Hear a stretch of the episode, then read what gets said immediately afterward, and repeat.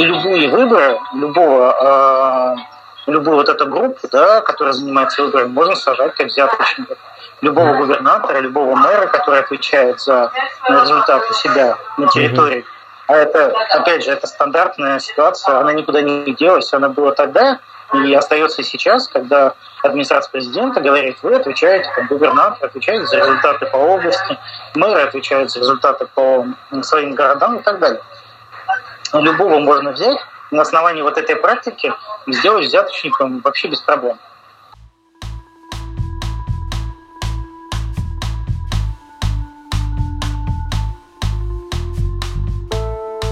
Всем привет, это подкаст «Медуза. Текст недели», подкаст, в котором мы обсуждаем самые интересные, запоминающиеся и важные тексты, которые у нас выходят. Меня зовут Константин Бенюмов, и сегодня мы говорим ни много ни мало о черных кассах Единой России. Эм, это такие, скажем так, неофициальные избирательные фонды, э, которые существуют практически во всех регионах страны, и куда собираются буквально наличные средства, которые потом направляются на поддержку избирательных кампаний партии власти, а также, например, на борьбу с конкурентами и иногда еще на какие-нибудь другие нужды. Система удивительна еще и тем, что помимо того, что она позволяет э, партии власти в нужный момент привлекать средства для обеспечения, допустим, нужных результатов на выборах, она также позволяет контролировать фактически любого губернатора, любого чиновника, потому что как только он обращается к этим э, деньгам, его запросто можно в удобный момент обвинить, например, во взяточничестве. Текст об этом механизме, который антиконституционен настолько же, насколько сомнительно звучит само словосочетание «черной кассы», написал наш политический спецкор Андрей Перцев. И сегодня мы с ним обсудим, как э, эта система работает.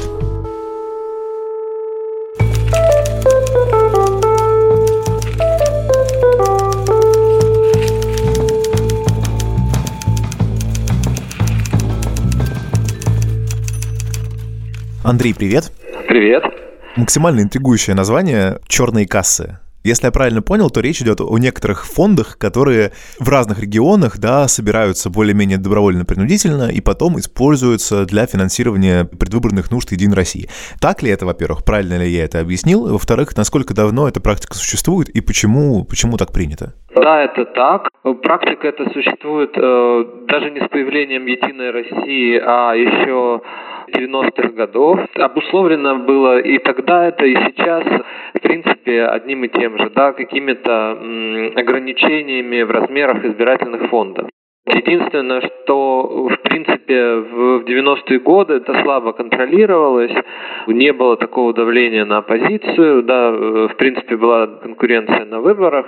Это как бы было не самым легальным да, э, занятием, но, по сути, этим в конкурентных компаниях занимались все. Угу, то есть не было монополии властной на это дело, да? Да, сейчас это скорее, да, властная монополия, потому что оппозицию легко за это все, да, прийти тянуть. Понятно. Давай поговорим чуть-чуть про, собственно, вот эти ограничения. Я так понимаю, что у нас законодательно ограничен объем средств, который официально может выделяться на избирательную кампанию. Причем для каждого уровня, там от муниципального до федерального, президентского, свои ограничения. И этих денег достаточно мало, да, то есть если я не путаю, ты пишешь, что, например, Владимир Путин официально может выделить на президентскую кампанию 400 миллионов рублей. Да, 400 миллионов рублей.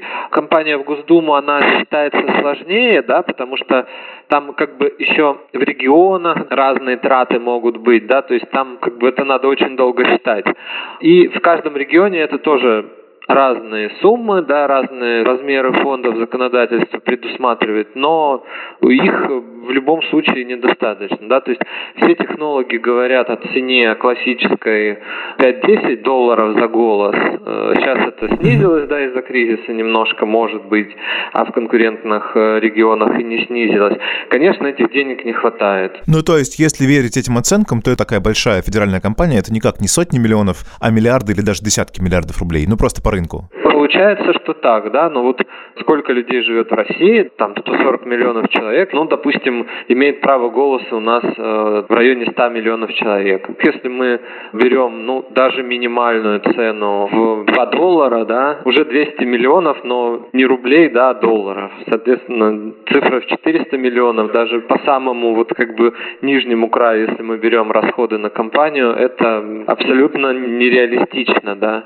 А с чем связаны эти ограничения? Если очевидно всем более или менее, да, что проведение кампании объективно стоит дороже, почему есть э, вот такие странные законы? Вообще ограничения еще в Ельцинские, да, в 90-е годы, вроде как это подавалось как благо, да. Я смотрел, многие ограничительные эти законопроекты вносились даже яблочниками, да, их принимали, чтобы как бы кандидаты были равны, чтобы места не выкупались, да, вот тупым обилием агитации, да, и все такое. А потом власть уже начала это использовать в своих интересах, потому что на ее стороне всего. Адам ресурс, какие-то, опять же, деньги, силовики, соответственно, ну, что может противопоставить оппозиция, да, будь то бизнес, либо, ну, не знаю, тот же Навальный занимается фандрайзингом, это деньги, да, которые можно потратить на компанию, на эффективное информирование, на агитацию, на рекрутирование там агитаторов, вот это все, то есть это вложиться, да, и свои идеи донести, да, власти это совершенно не нужно, поэтому проще ограничить фонды, которые можно тратить, сама власть не страдает, у нее есть как бы неофициальный фонд, на который силовики в большинстве случаев закрывают глаза, вот как только у оппозиции, у какого-то реального вот конкурента, которого они считают опасными, э, обнаружатся такие вот серо-черные деньги, его, соответственно, можно снять с выборов.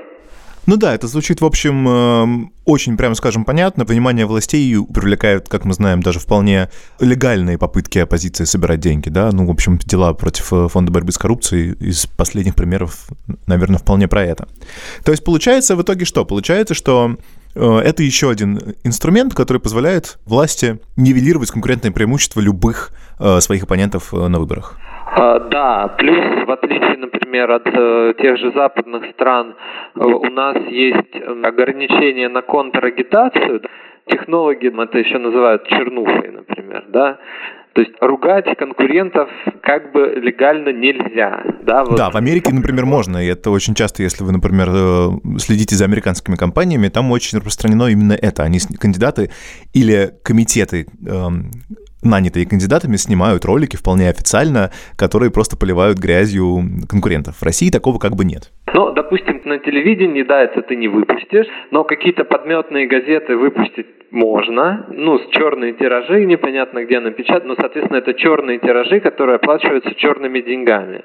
Если это сделали технологи власти, Единая Россия, да, либо там региональной администрации, то, конечно, никто следы этого черного тиража искать не будут. А если, допустим, оппозиция сделает рискнет да, сделать такую критическую э, прям газету агитационную, конечно, сразу следы найдутся, и эту политическую силу либо крупно оштрафуют, либо снимут с выборов, опять же, за нарушение Ну да, а, а тираж э, изымут, сожгут, и, в общем, тоже все мы не раз наблюдали, как это происходит. Но я тут хочу спросить тебя о другом интересном механизме, как бы, да, окей, официально нельзя проводить э, на эти деньги чернуху, но ты пишешь, что из этих самых черных касс также какие-то черно-пиарные активности финансируются. Например, можно подкупить оппозиционного кандидата из этих денег и предложить ему сняться с выборов. Можно заказать, наверное, какую-то кампанию против кандидата тоже. А, можно, да, это все сделать, и это можно сделать, опять же, только, конечно, на деньги из черных касс. Ну, вот мешает какой-то кандидат, да, допустим, он идет по партсписку КПРФ, ну, условно, или там ЛДПР, да, и своей критикой он мешает, да, ему предлагают сняться, и, соответственно, он снимается. Если это деньги, это какой-то не самый богатый такой активист. Главный интерес, чтобы победила партия власти. Это «Единая Россия», либо лояльные вот какие-то самовыдвиженцы.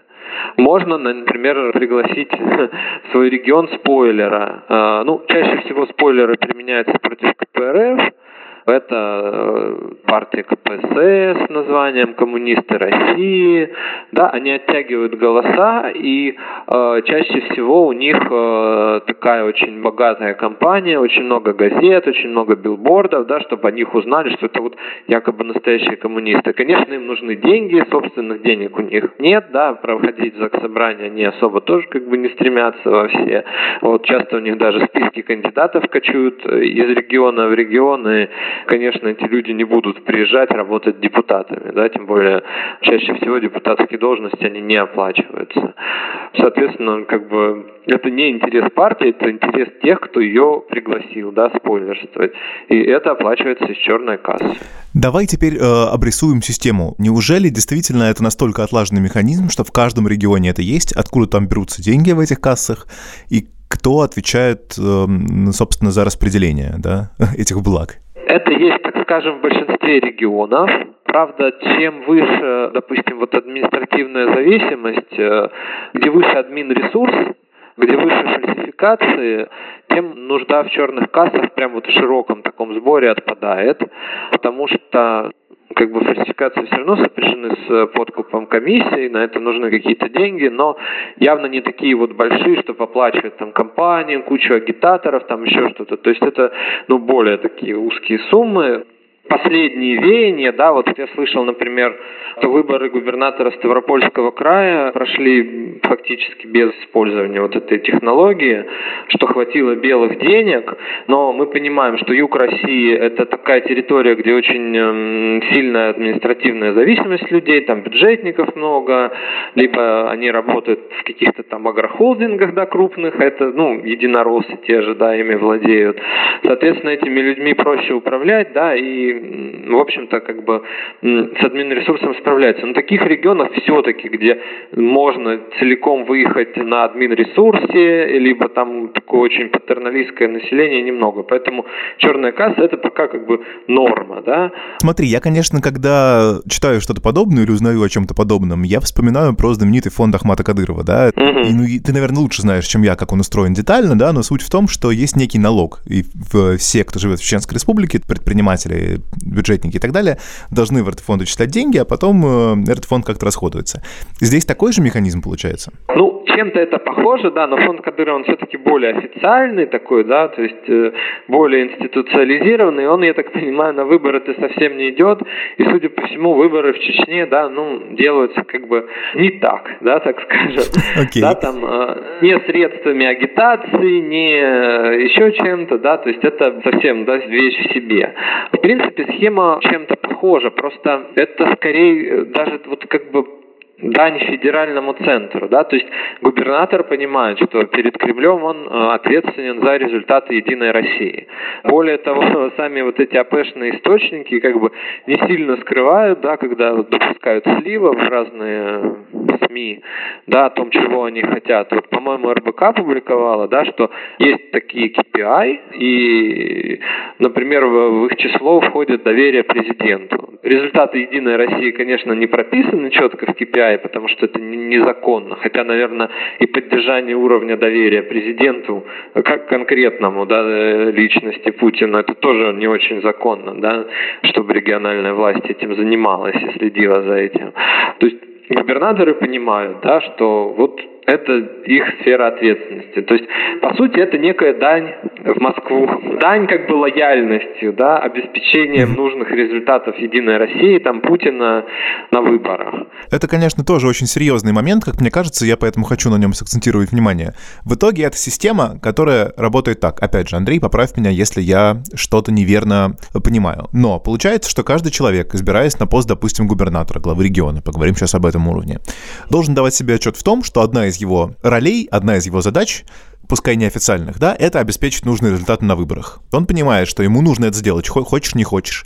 У него есть э, законодательное ограничение на официальные деньги, которые можно потратить на кампанию, но результаты ему все равно нужно обеспечивать. И он в некотором смысле оказывается вынужден да, требовать денег с работающих в его регионе компаний, с, может быть, людей, которые готовы за деньги приобретать какие-то политические уступки или там преференции и так далее, он вынужден собирать эти деньги. Он вынужден, потому что ему потом нужно будет каким-то образом добиваться поставленного результата.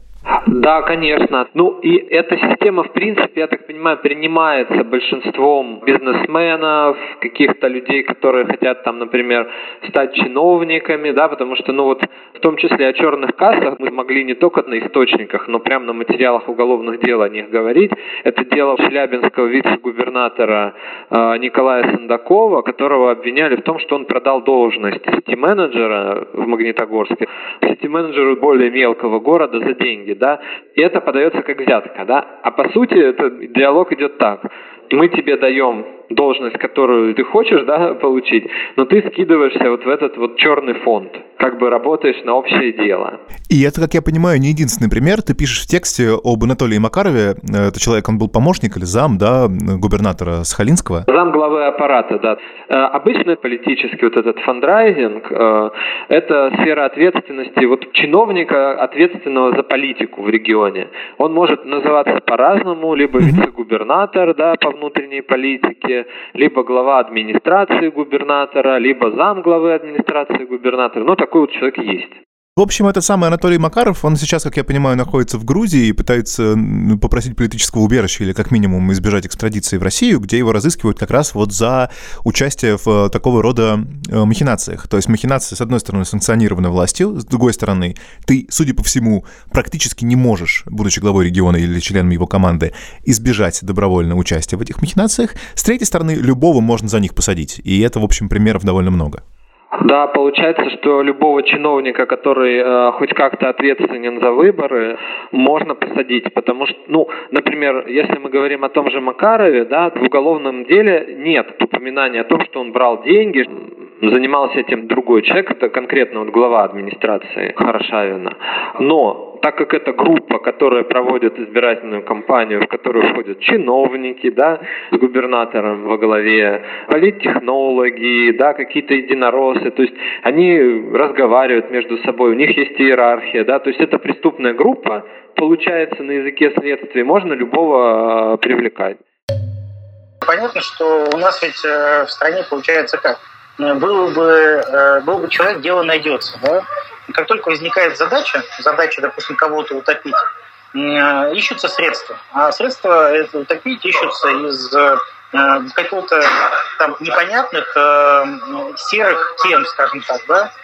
А там, где есть деньги, там, где есть деньги, которые передаются от одного человека к другому, всегда это можно показать как там, взятку, да.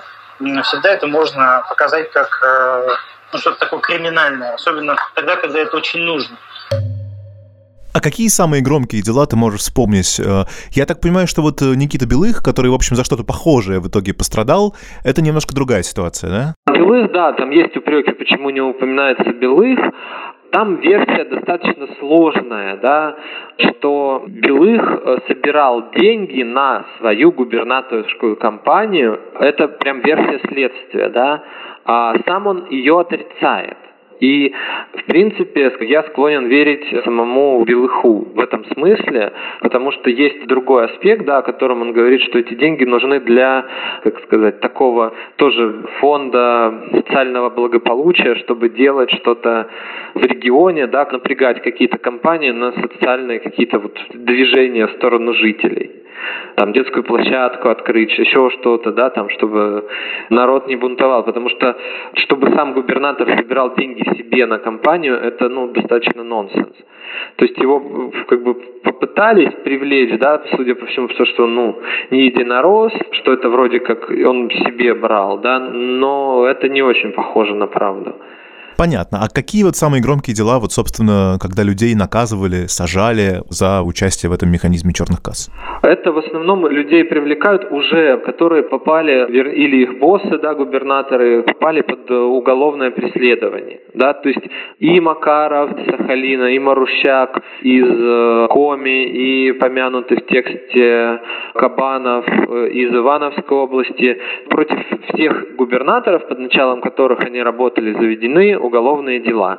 Да, там, либо за коррупцию, либо какое-то злоупотребление служебным положением.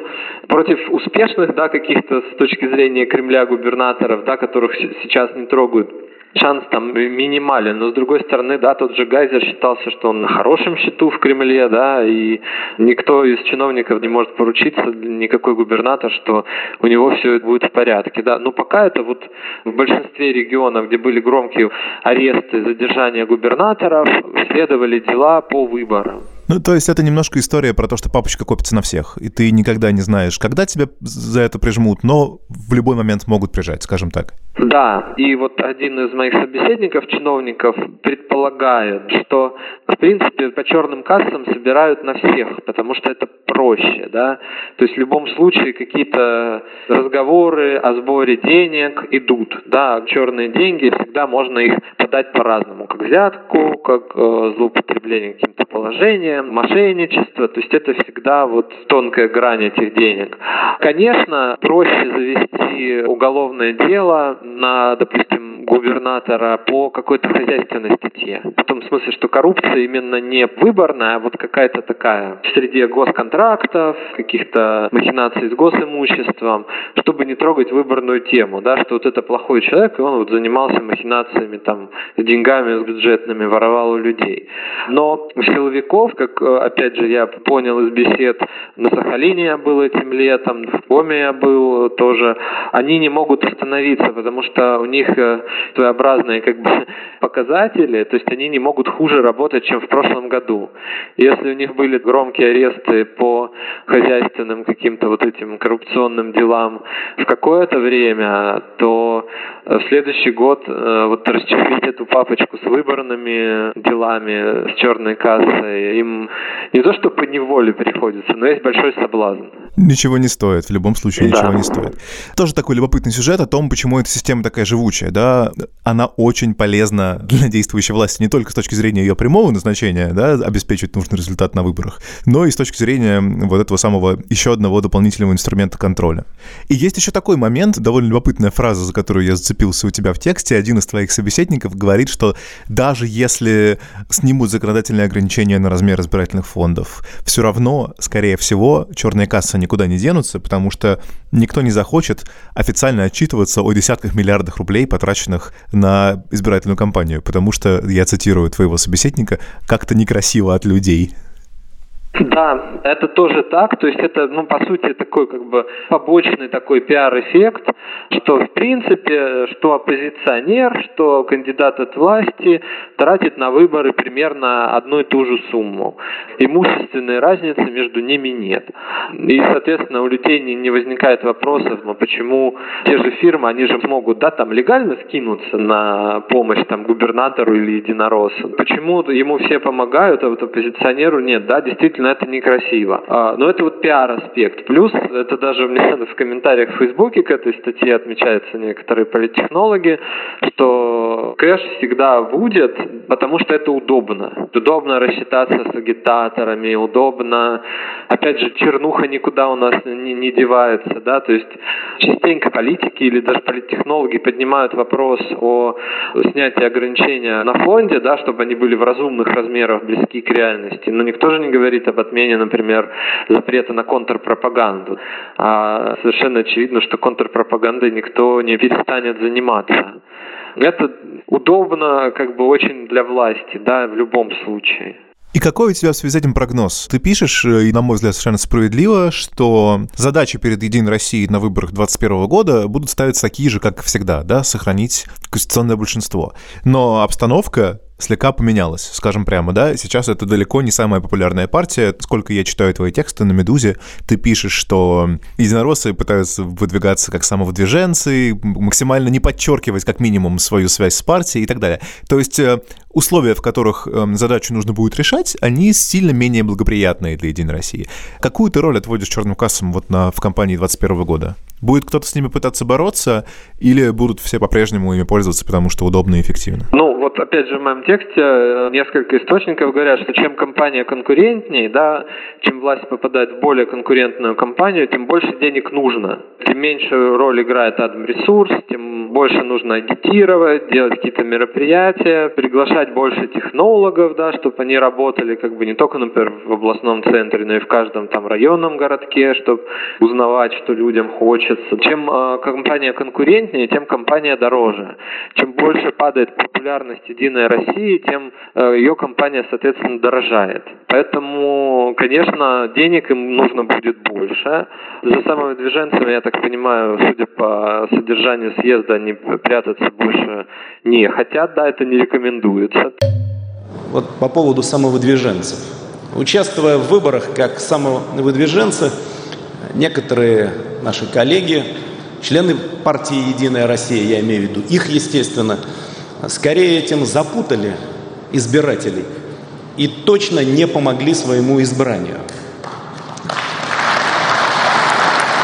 Вот там, где кандидаты не скрывали свою партийную принадлежность, результат оказался выше. Поэтому считаю, что кандидаты от «Единой России» должны гордиться своей партийной принадлежностью.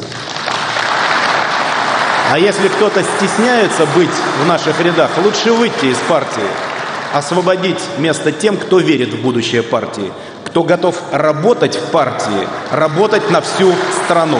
Сейчас вот э, какое-то у них появилось нововведение, некая автономная некоммерческая организация, да, оно, пока которая без названия, которая будет как раз заниматься этими выборными фондами.